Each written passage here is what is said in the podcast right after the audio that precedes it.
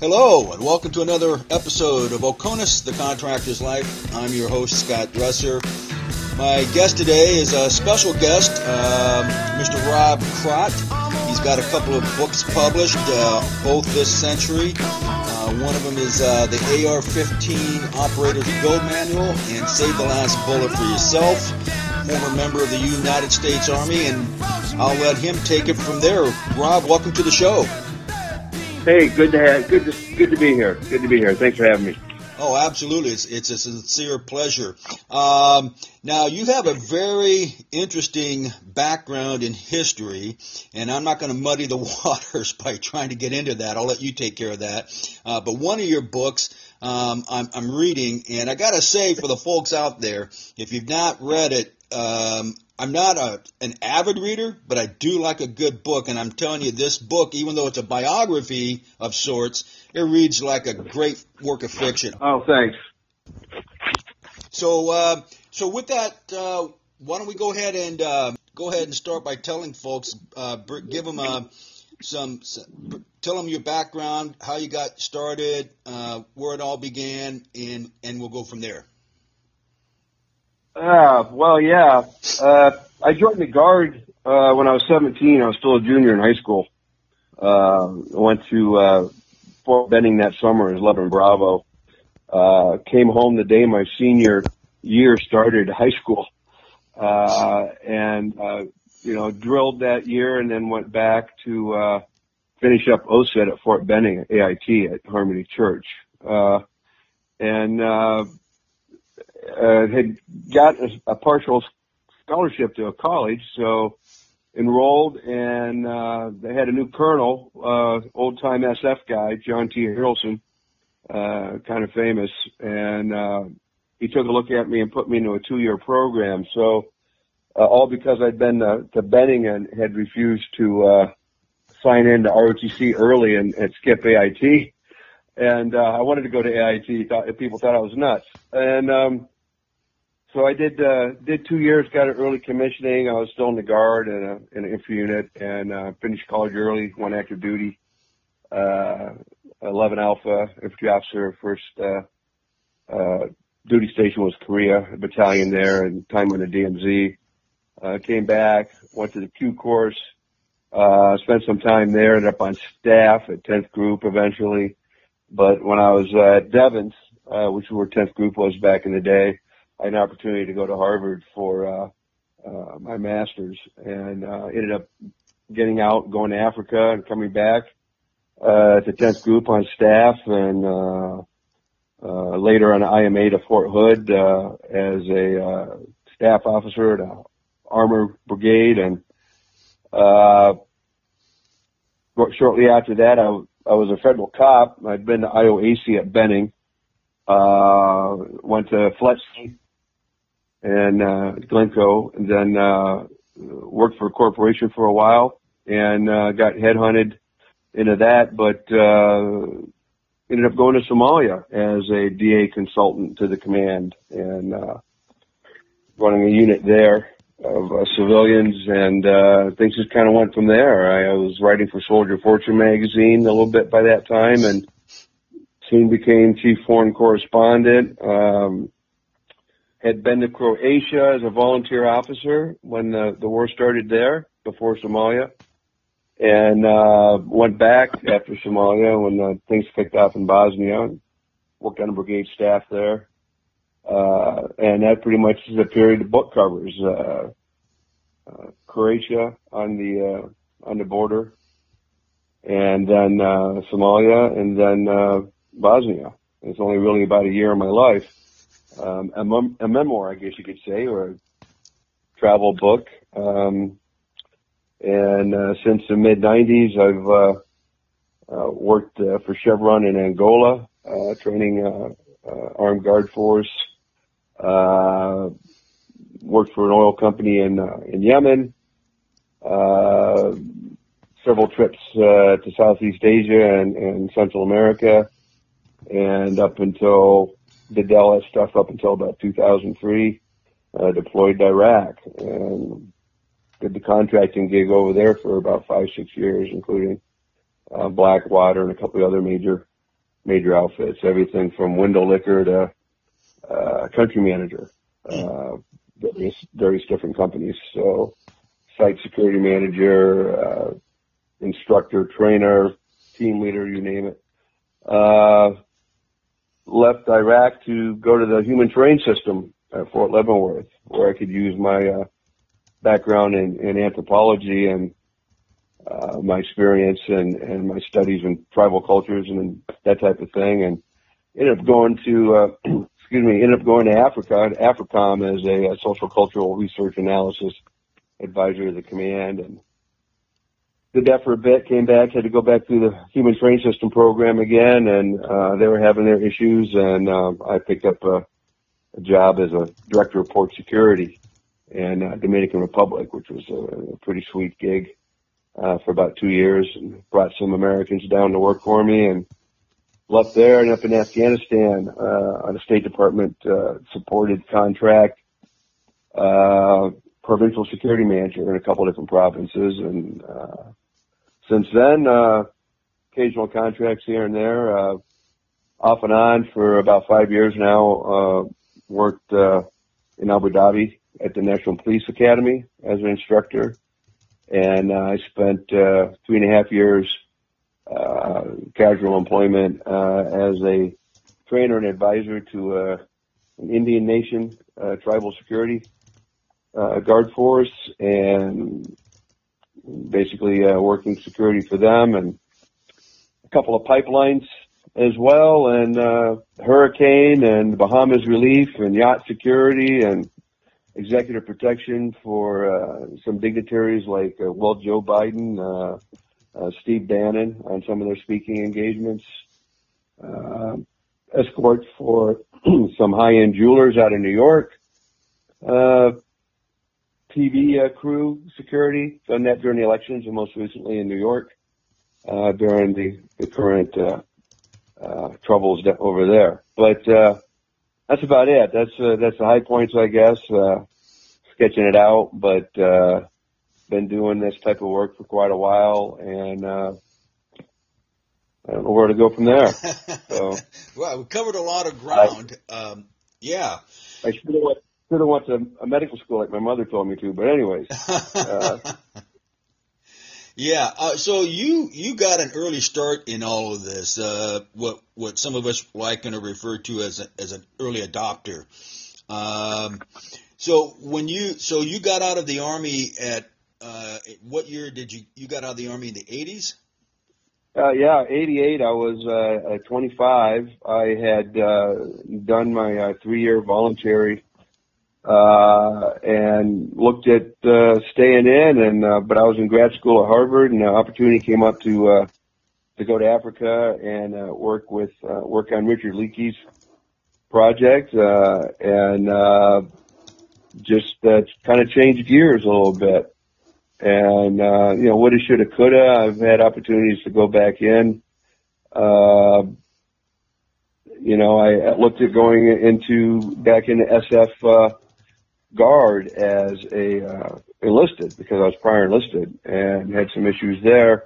Unknowns to me, uh, they were looking at my physical incorrectly because uh, thought I was an initial entry uh, soldier.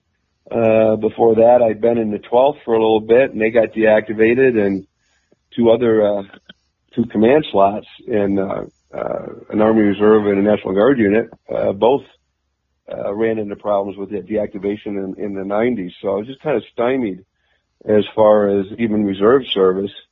Uh, times I regretted leaving active duty, but other times I'm like, well, I wouldn't have been able to do the things I've done and traveled and, um, you know, I've traveled, worked in or vacationed in 80 foreign countries, uh, spent several years as an expat, actually lived in Canada for five years um, and you know was based out of there for work overseas. But um, yeah, you know that was that was the era. You know, I was uh, 80, 80 through 90 basically. I uh, uh, graduated from IOAC Officer Advanced course at Benning uh, December of 90. So I was pretty much uh, 10 years that, that entire decade uh, in uniform, one way or the other. Hmm.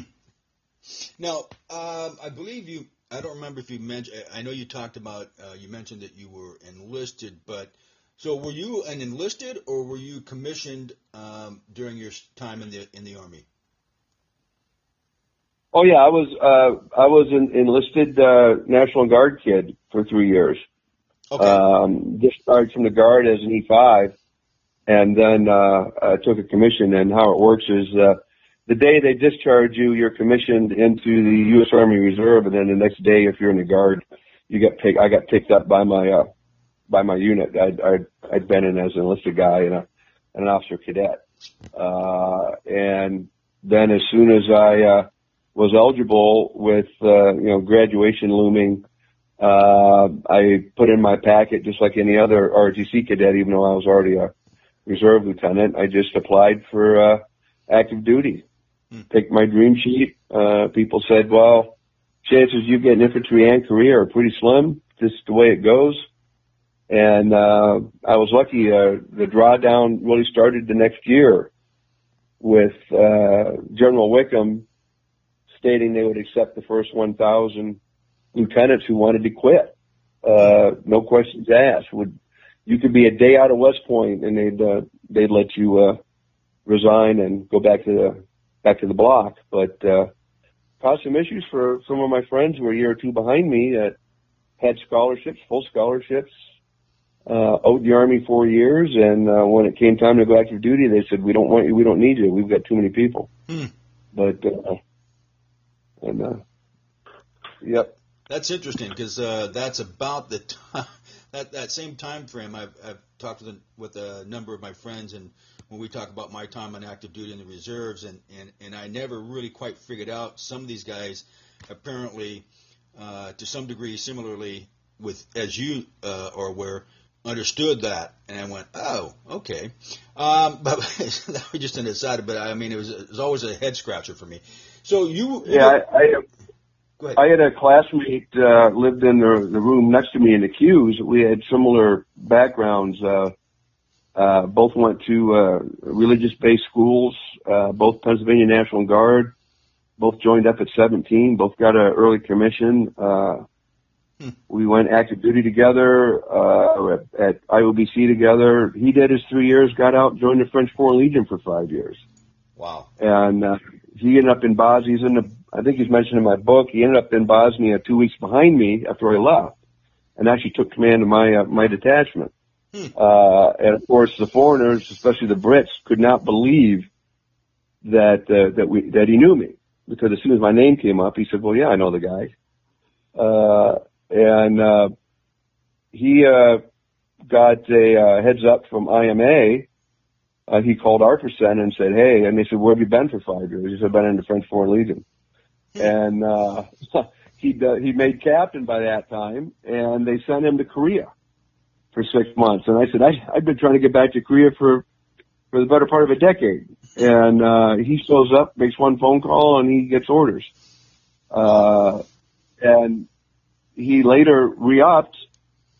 Uh, they kind of screwed him. He went in as an E4, which uh, he should have went in as uh, E5. That would have been his highest rank held before commissioning, and probably boarded to E6. But and they actually made him go back to basic training. He had to go out to uh, Fort Leonard Wood, I think, to just the regular basic training, and that was pretty much a waste of time. But he uh, he went infantry. He shipped to uh, uh, Korea. And his first sergeant looked at him and said, "Didn't I just see you here like a year ago? You, I, I swear to God, we had a captain here just like you." And he goes, "Yeah, that was me." Uh, so he was in the JSA, uh, then went SF, and uh, last I knew, he was in the 10th, and I think well on his way to sergeant major, if not already sergeant major. But Oh. it's just a, anyways, a little side story, but an example of a of a guy that uh, came out of the guard, went active duty as an officer, and really wasn't wasn't happy with the way things were going in in the 80s, and, and got out and and we've had similar adventures. So it was kind of kind of interesting. But then, uh, you know, he played that. Uh, well, I was prior enlisted. I'm going back, Huh.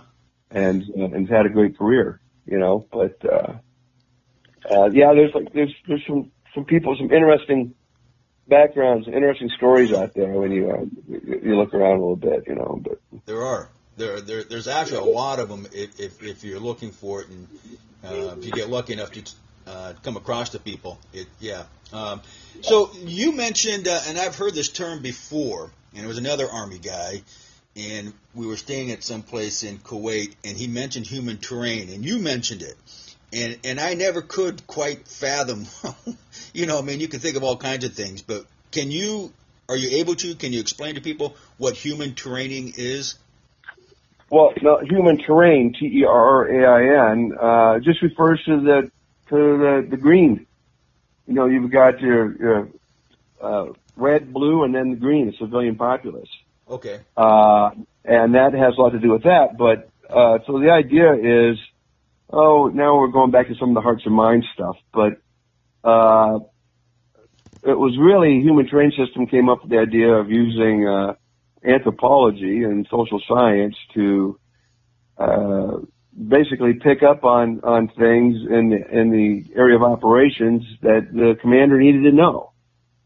And there was a lot of I know there was some pushback by some of the folks in the program that they did not want to be intelligence gather intelligence gatherers, although we were all DA intelligence analysts, either uh, anywhere from uh, I think GS9 up to GS15 which was a social scientist position, but we were actually uh, ran out of uh, Huachuca, and um, it was a difficult to uh, get support uh, in academia for the program because he had all the lefties, anti-military folks, anti-Iraq, anti-Afghanistan, uh, screaming about, uh, you know, this was wrong, anthropology shouldn't be used to kill people, et cetera, et cetera, this type of, and it was quite a movement, hmm.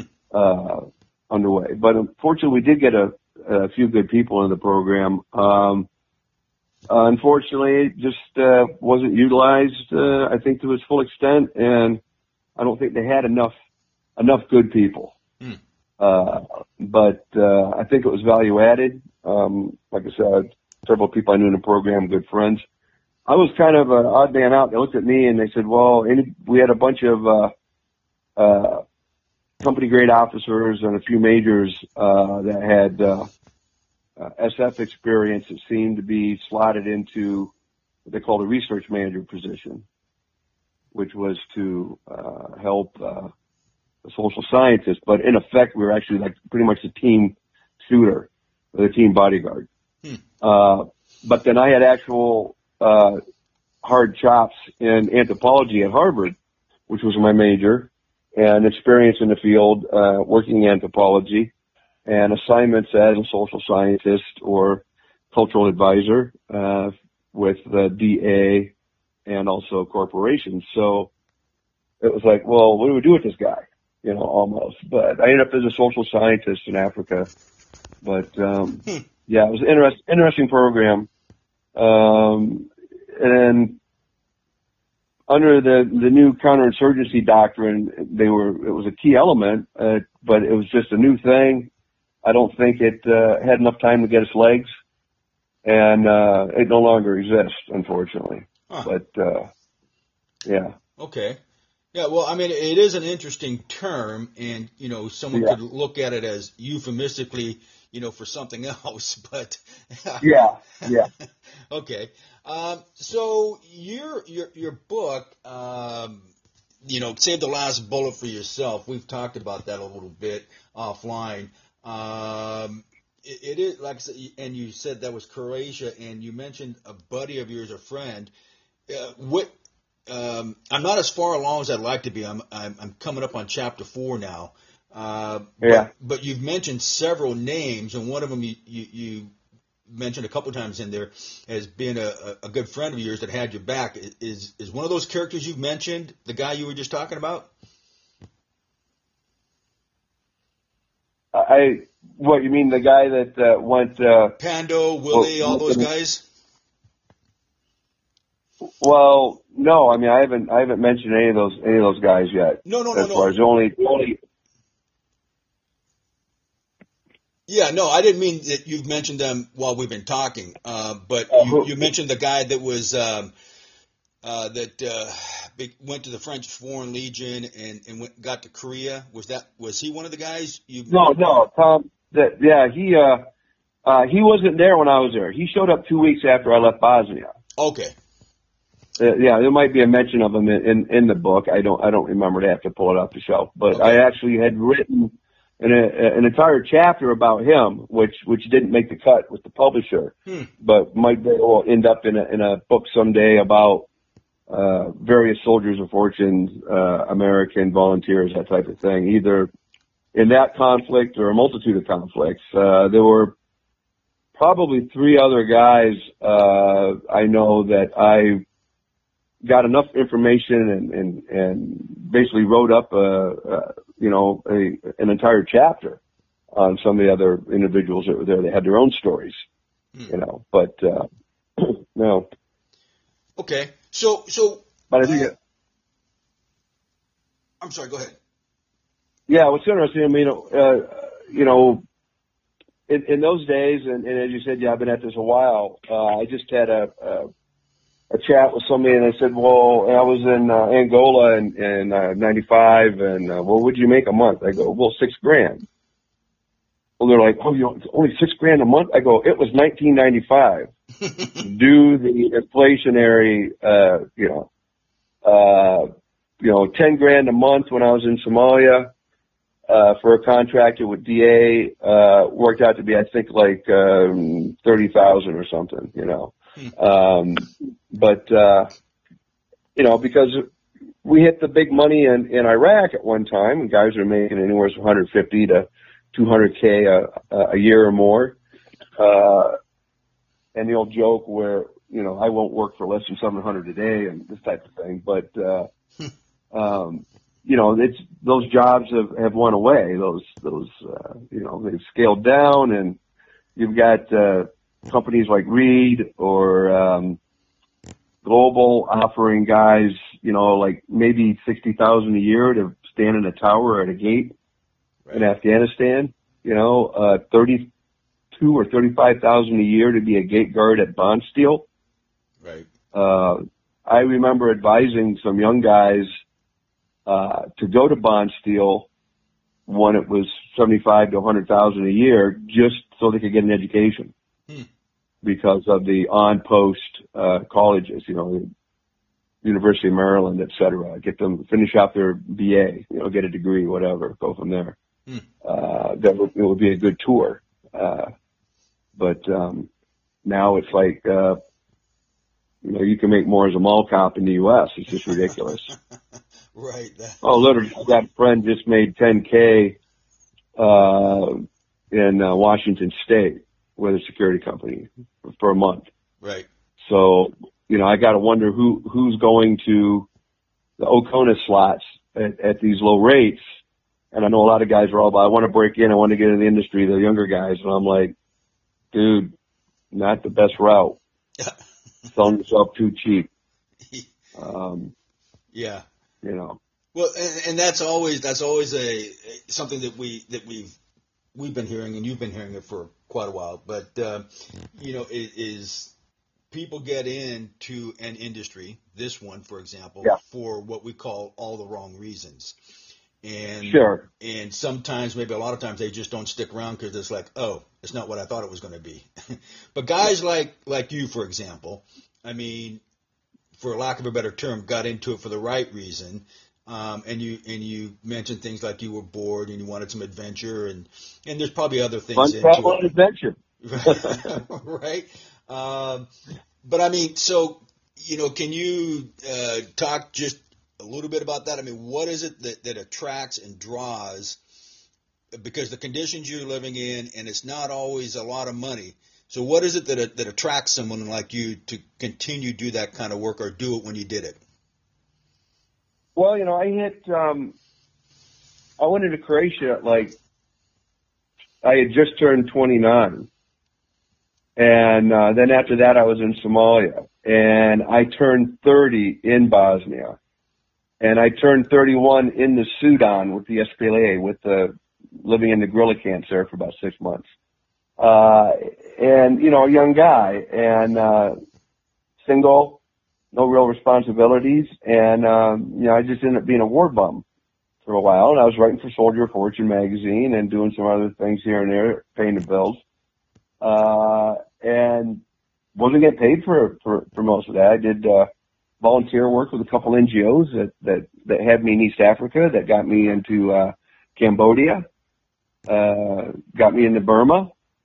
Uh, I did a lot of parachuting stuff, and I ran a couple little parachute tour business uh, uh, gigs, you know, and uh, but uh, yeah, I was I was I was definitely an adrenaline junkie and and uh, chasing after uh, uh, you know some adventure and uh, obviously if I'd been offered six grand a month to do something uh, in the states, uh, I would have took it. Hmm. Uh, six grand in Angola, up uh, north of the Congo River. Uh, maybe if I'd have been offered eight, nine a month in the States and eight or six rather in uh, Angola, I quite possibly still would have went to Angola. Hmm. It wasn't just about the money, obviously. Uh, some jobs, of course, are about the money. You know, you gotta, you gotta pay the bills. Right. Uh, and found myself, uh, married to a foreign national girl from Scotland, uh, you know, by 1999 and living in Canada as an expat and, uh, you know, started having to look around, uh, to do something, you know, more serious. Hmm. And, uh, was still writing, was still doing, uh, some tourism, uh, business work and, uh, ended up working for Discovery Channel on a program. Um, but, uh, and then you know, when it rains, it pours. I got accepted for a position as a professor or an instructor at a local college up there uh, to work in basically a, a vocational program, uh, teaching in security management, uh, that type of thing. Hmm. Uh, and then at the same time, I got an offer to go to Yemen for an oil company, which was going to be, you know, contract for X number of months with who knows if there'd be more work. And instead of taking a nice, safe, secure job, a mile and a half from my house, uh, standing in front of a classroom of students.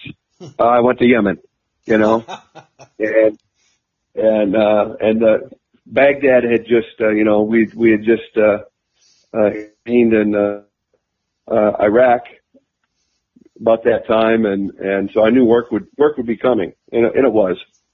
And I left the oil company and and and went to Iraq. So it's I don't know if I could recommend what I've done. I mean, I've actually counseled people against it. Uh, I've talked to a few young officers who, uh, new lieutenants who actually, uh, I, I was, uh, you know, in the army with their fathers. Hmm. And one was a fan of the book and I had my dedication to him said, uh, listen to what your dad tells you. He's a lieutenant colonel. He knows what he's doing. You know, I go take this as a, uh, cautionary tale and not as a, uh, advisement, you know. Right. Huh. You know, and, and that's the thing. All these guys are really excited to, uh, they want to go do this stuff like I did. And I'm like, well, you know, look down the road. You're going to have your 20 in. You're going to have a retirement. You're going to have a career. What happens? You know, you get a wife and kids along the way. Uh, yeah, you have some fun when you can, but I can't really, uh, admonish anyone for not having a, lo- a long-term life plan because I never have. Hmm. So Okay, so uh, I live in a four, I live in a four thousand square foot historic Victorian. I own three cars, uh, all of them in various states of disrepair, including a '79 Porsche. I'm a bachelor. I got no kids.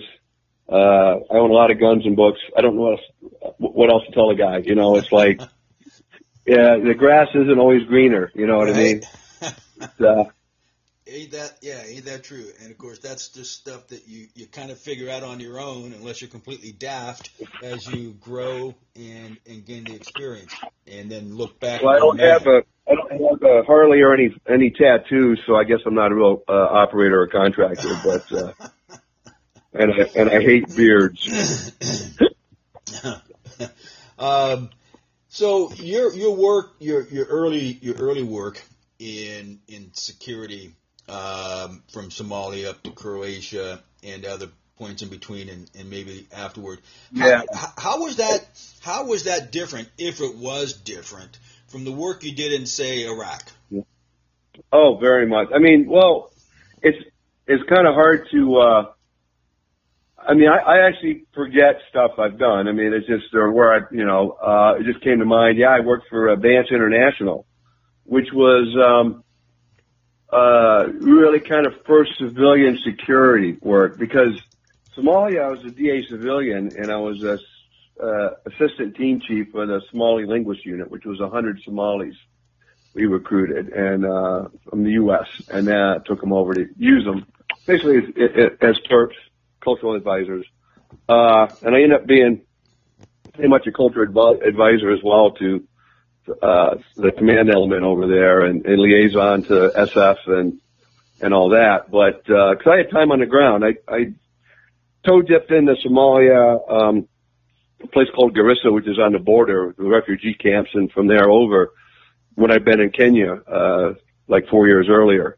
And that's pretty much how the Army found me. But, uh, uh, I'd written up some, uh, uh, basically the reports. I did a, a couple papers on linguistics and stuff for a friend that was in the, uh, Army uh, Language Proponency Office at the Pentagon, and that stuff got filed.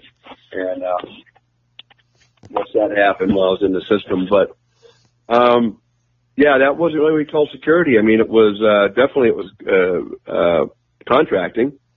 Uh, that was my first real contract. I'd uh, been down in Central America, goofing around uh, El Salvador and Guatemala uh, prior to that, but uh, wasn't really making any money. And um, then, uh, but as far as Croatia and Bosnia, that was just you know I I volunteered and joined up with a foreign army.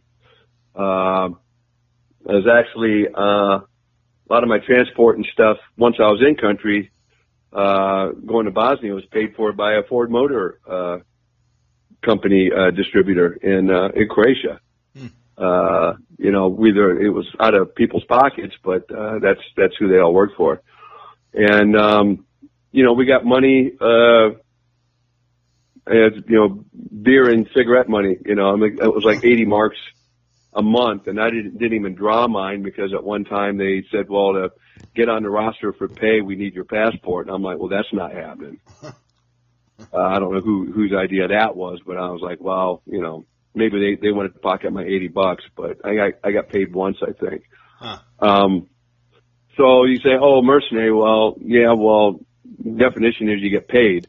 Um, I was a volunteer with the foreign uh, two foreign armies, but uh, and uh, the stuff with uh, the different uh, guerrilla revolutionary movements like the SPLA in Sudan or the uh, uh, uh, KPLA uh, in uh, in Burma, the Karen or the KNLA.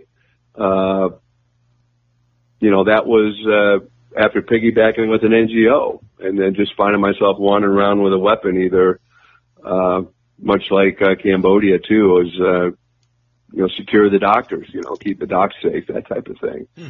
Uh, but, um, the then actual, uh, you know, contract or security work was I worked for, uh, uh, Vance International on a couple of uh, jobs or strike security. Hmm. And, uh, a guy I was in Bosnia with, an ex-ranger, had worked for Vance and he'd actually been, uh, uh, EP type of thing, uh, stage stage right for uh, Barbara Bush because of Vance's Vance was very tight with the Republican Party, seeing as he married President Ford's daughter. But um, uh, and then there was another outfit called Falcon Global. I worked a strike for them, and that would, uh, you know, you do 45 days, or in one case I did 110 uh, days straight. Uh, you know, and uh, room and boards provided, so it was, you know, easy money, sock it away. Uh, and that was pretty much what uh, was available then. And then to go to Angola and work for Chevron when I had a SF one star retired, General Joe Stringham as my boss, um, had a sergeant major and a, and a E7, both that were in the chain ahead of me, but uh, either went to uh, another assignment or, or opted out, and I just got bumped up hmm. and ended up putting two guys I knew on the team below me and, uh, but that was the real deal. That was, hey, like I said, good money, uh, someplace really, uh, really wild in, in Angola and, um, a corporate, uh, you know, defense contractor, uh, slash security company hired us to uh, to work for Chevron, and uh, that was like the big time, you know. And people don't realize how few and far between those jobs were then. Hmm. Uh, very limited. Uh, DynCorp had a few guys, mostly pilots and things like that, you know. Um, we had uh, some patrol craft there in Angola, and that was run by DSL Defense Services uh, Limited out of uh, the UK. And you had some ex- SAS outfits that had been around working in Oman and uh, uh, Yemen and, and some of these places uh, since the 60s. And of course, Vinnell in Saudi Arabia, and all those guys were either retired colonels that were instructors, in very specific uh, um, fields or uh, your mechanical types, guys are you know fixing and maintaining weapon systems for the Saudis. There wasn't a whole lot of uh, stuff out there for a basic uh, trigger puller, hmm. uh, and, um, but uh, obviously that changed in, in Iraq and uh, Afghanistan, but uh, with the need for PSDs and and uh, force protection and site security. Uh, the the thing is that historically, you have to look at it. That was really a, a gold rush, a flash in the pan, so to speak. And um, there were too many guys that got sucked into that uh, contractor lifestyle. All of a sudden, you got a guy that's 25 or 28, uh, did a hitch in uh, maybe recon or the Rangers, or uh, you know, even just the 82nd, regular infantry, whatever.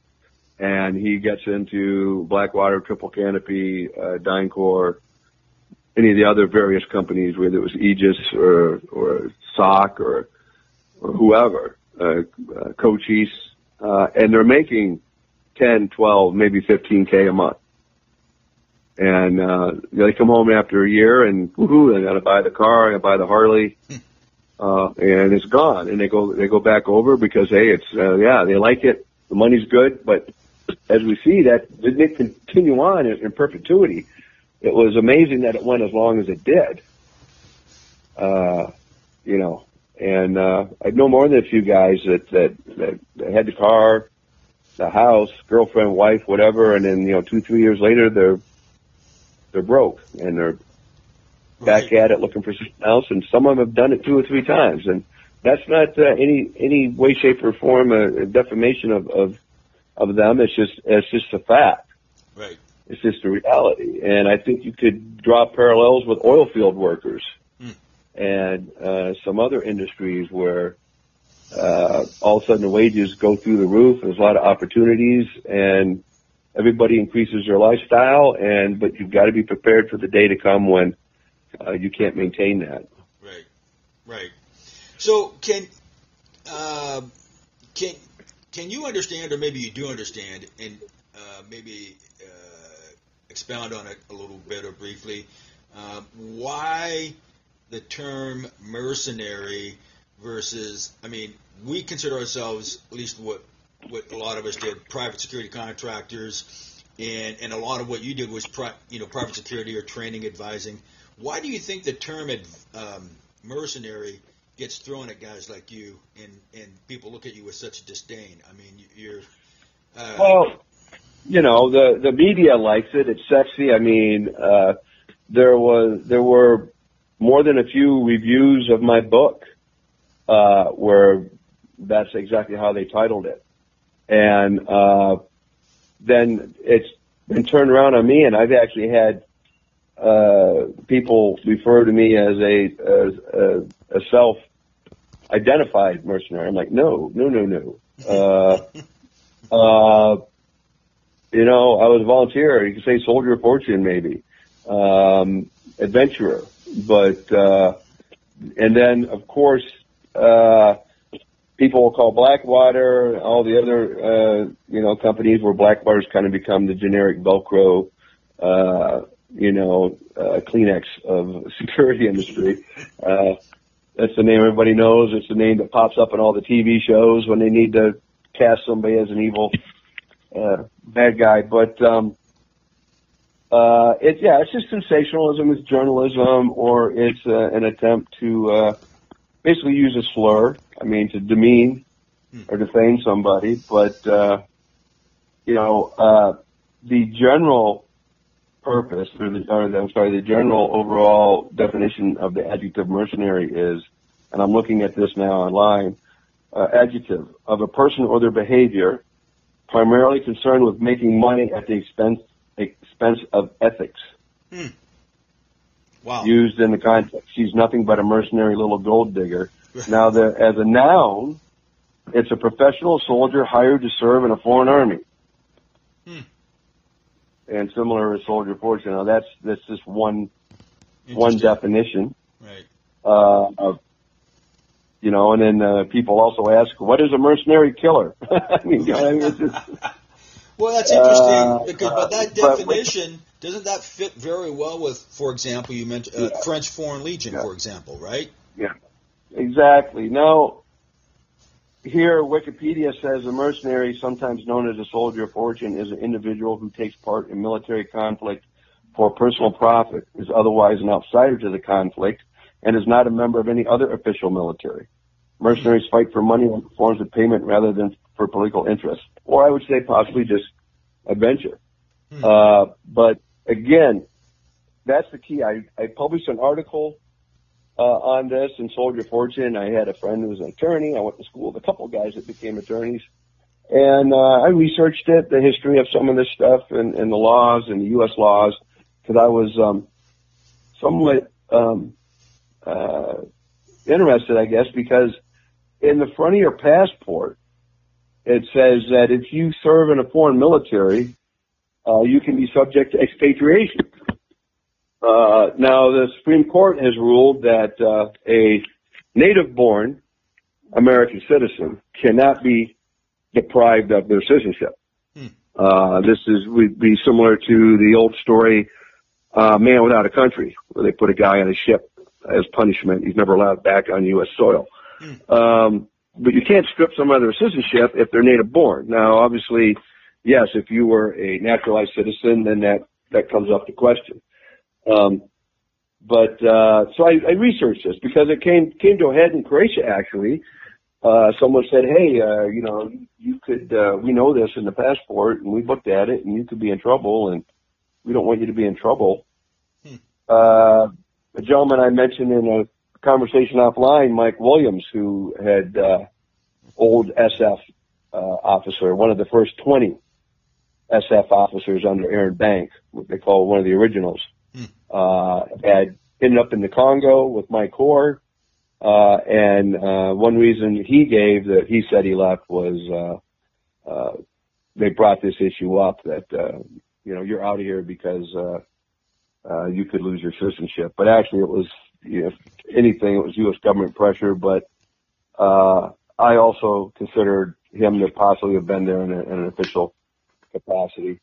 But, um, you know, I, anyways, I looked at this, wrote an article on it, and what came about was interesting enough that uh, mercenaries, actual mercenaries, are protected under Geneva Hague And the law of warfare because there is a there is a, a whole paragraph in there about other combatants. In other words, if you're not a member of the standing army, but if you're in uniform and taking up arms for one side or the other, you're you are afforded not only the protections given a member of one of the opposing forces, but uh, additional as well because you are uh, not a, a typical Hmm. combatant. Um, and I could probably pull that article if, if I didn't know what we were talking about. I would have, but to quote from it, uh, but um, it was actually used in a law journal article in California in an article called uh, "Have Rifle Will Travel," and it, that was published by uh, uh, Montgomery McFate uh, or Mitzi McFate, who was the head anthropologist at HTS that we talked about. Uh, she had been with the uh, uh, uh, Naval Institute, and she went up to Monterey. But um, uh, if I remember right, but she's uh, at the Naval War College now. I'm sorry but uh, she had uh, advanced degrees in both anthropology and law. And uh, but she knew who I was when I showed up at the program because she had uh, referenced one of my my one soldier fortune article on it's called mercenaries and the law. And uh, it was like here, here it is in black and white, you know. And went to the law books. Uh, I went to uh, various court cases and uh, said, whatever anybody tells you, this this is it. And uh, the FBI may show up at your door because you were fighting in a foreign army and have some questions, but the bottom line is there's nothing they can do to you. Hmm. Now, as long as you're not an American soil, not as long as you're not an American soil and plotting the overthrow of a sovereign government, you're fine. There have been guys who went to prison for that. Okay. And a, a good book to read or a funny book to read is called Bayou of, uh, oh, not Bayou of Pigs. Yeah, Bayou of Pigs, not Bay of Pigs, but hmm. Bayou of Pigs, B-A-Y-O-U. And it's about these, uh, bubbas down in Florida that were planning on invading, uh, the island of Dominica, hmm. the Caribbean and set government. And it's just a farce. It happened. Huh. And that, that's what they got those guys for.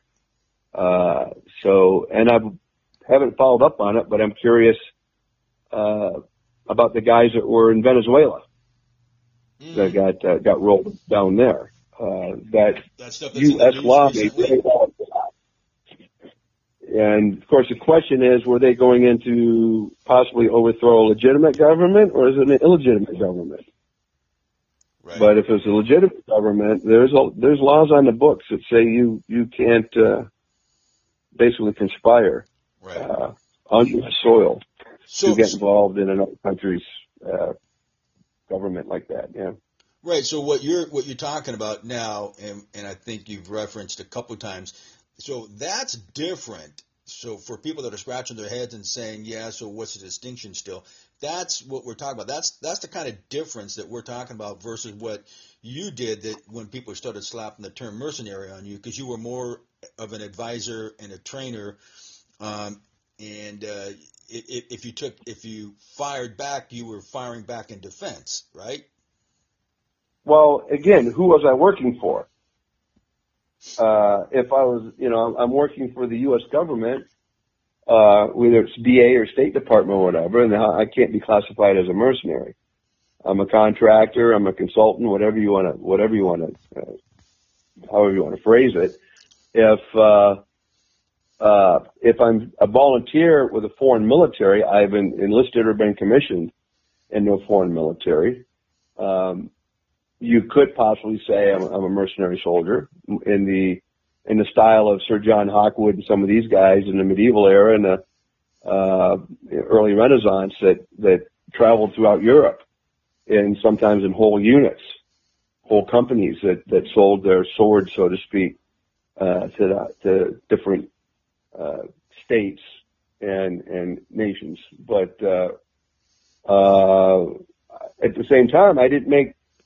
You can't show how, where where I profited. I didn't really make any money right. uh, for a couple of deals. I was, you know, again a volunteer, uh, and I think the word mercenary then will will get pulled in uh, in a political sense, or you know, if you're if you're on the side I don't like, you're a mercenary. If you're on the side I like, you're a volunteer. Okay. Was the Abraham Lincoln Brigades mercenaries? I don't believe so. They went over there to fight fight for a cause. Hmm. They went over to fight for uh, you know uh, Republican state. Uh, but um, did they get paid? Uh, maybe uh, enough to you know, like I said, uh, uh, beer and beer and cigarettes. But um, uh, now, obviously, if you're a fascist, if you're one of Franco's people, uh, or if you were the Germans or Italians supporting Franco, you would look at these Americans that served over there wearing their red scarves. Some of them were socialists, some of them were communists, some of them weren't. Some of them had no political interest. They were just there to fight for for uh, the rightful government of Spain. Uh, you know, yeah, you would term them mercenaries then. Hmm. You know. Okay. And uh, some of those guys lived under a cloud for years in this country. Others um, were readily accepted into uh, U.S. military forces, and their experience was well received, whereas others had had problems. Some of them might have been because they were actually uh, more political than the other guys, you know. But uh, there were guys that that kept that quiet too. I'm sure.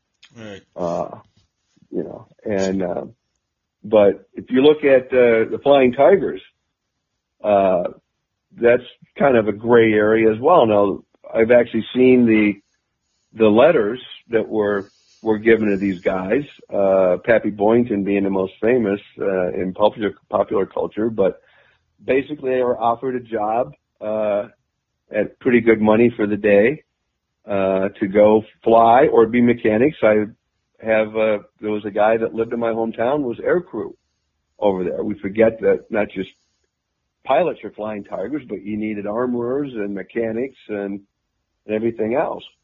And uh, they were basically told, look, if you resign your commission and you know publicly and go over and uh, and work for this corporation supporting the Chinese, that we'll we'll bring you back when you want to come back. It was a wink and a nod that they were actively recruited while in uniform on active service, active duty, whether they were Air Corps, uh, Marine Corps, naval pilots, to go over and fly as essentially mercenary pilots hmm. in in the pay of a private company supporting the uh, Chinese nationalists. Hmm. And uh, and they all, uh, you know, when America came into the war and they stood the Flying Tigers down, mostly they they all came back to uh, their regular commissions. Right. That's interesting. So, I mean, that's you know we we've seen the same thing with CIA, uh, obviously involvement in different conflicts. So there were there are guys that uh, were off doing stuff in foreign countries, and it turns out the whole time they still either held a commission or, or still were, you know, uh, active uh, CIA. You know, hmm. and some of those are is debatable to this day. You know, obviously because it's classified and no one's no one's going to verify it. But I I know a couple I know a couple that for, for years served in foreign militaries and were actually government assets. Hmm. Now, those typically, um, and correct me where and if you want, but those those sorts of things that we're talking about uh, that that have been around for a while and, and they go on, but those typically are for the interest of the United States, and they're they're with or for what we would term a friendly or allied nation typically, correct? Oh, certainly. Uh, and or uh, you know, we may have a, a, neutral attitude about it, but we want some there, someone there on the ground, uh, letting us know if it, you know, where things are going. Right. Okay. Okay. Uh, and, and uh, I'm sorry, you were saying? No, no, it's oh. yeah.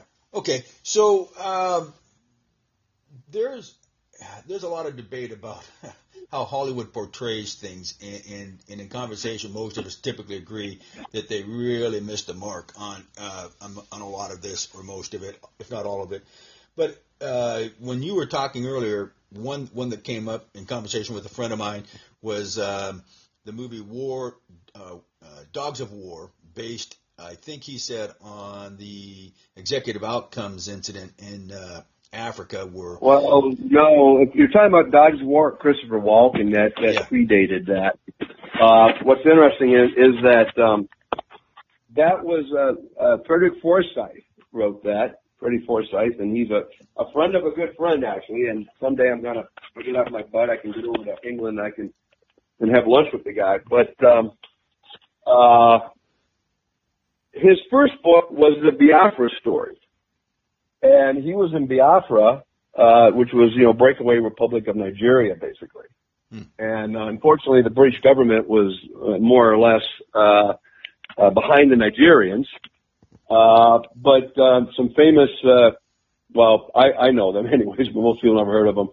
Uh, some famous uh, soldiers fought there. One being Rolf Steiner, uh, who uh, he's mentioned in the, my next book if I ever get get around to get it published. Uh, he had ended up uh, uh, French German, French Foreign Legionnaire after World War II. Uh, was a uh, you know basically mercenary soldier uh, in the Congo, uh, then in Biafra, and ended up in the Sudan where he was in prison for several years. Hmm. And I'd actually met this old guy uh, in the Sudan that that uh, had trained under uh, Steiner. Uh, but um,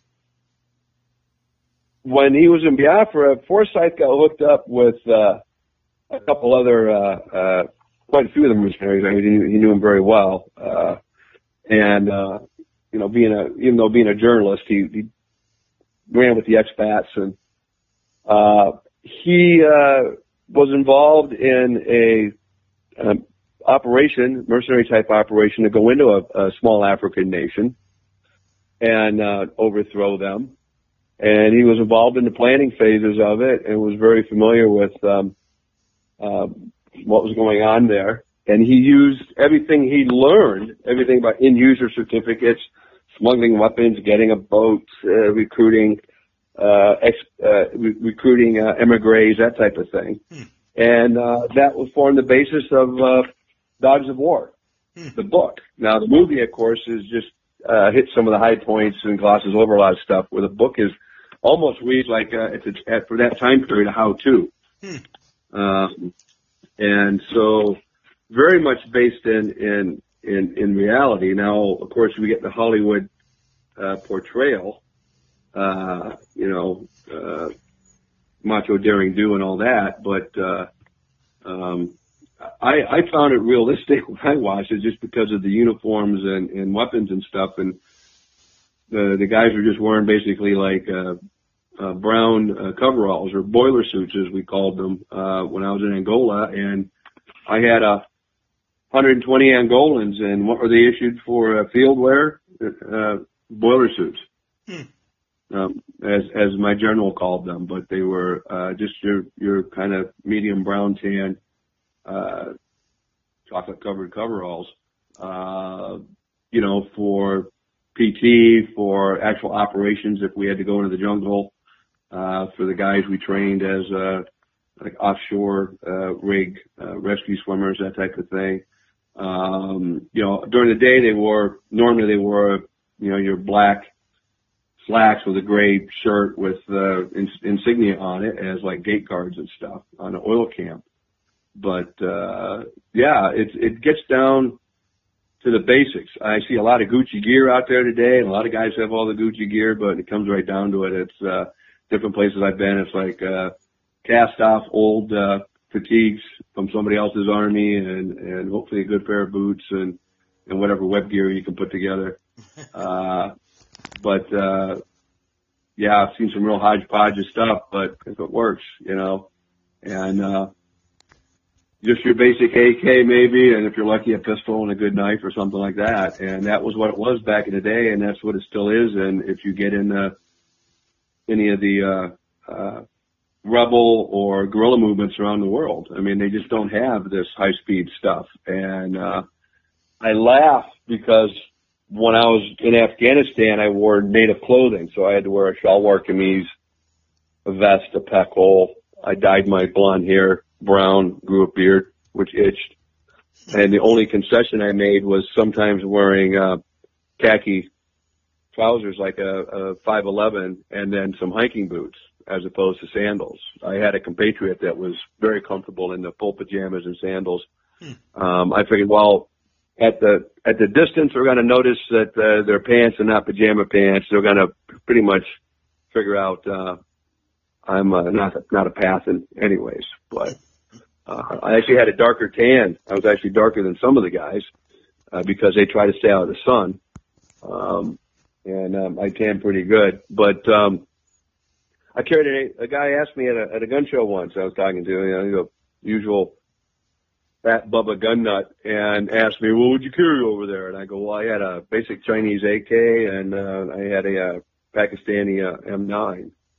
Oh, you wouldn't get me over there with that, boy. If I can't take my Sig or my Noveske, and I'm thinking like, in your wildest dreams, you've got no background, no experience you're about 100 pounds overweight, uh, and that's your reason. And this is what you tell people why you're not a high speed operator on a contract is because, uh, they won't let you take your own guns. And I'm like, I just shake my head. And, uh, you find out a lot with a lot of guys that like as soon as you're getting on the contract or asking what kind of what what what what weapons are we gonna have? What you know, I want this, or I want that, or are we getting this, we getting that, and I'm like, dude, you get the job, you take the job, you sign the contract for the money, and you see what you got when you get there because I've had too many people promise me everything from yes, a Noveske to we'd have grenade launchers, we were getting M4s, and we get other shit instead.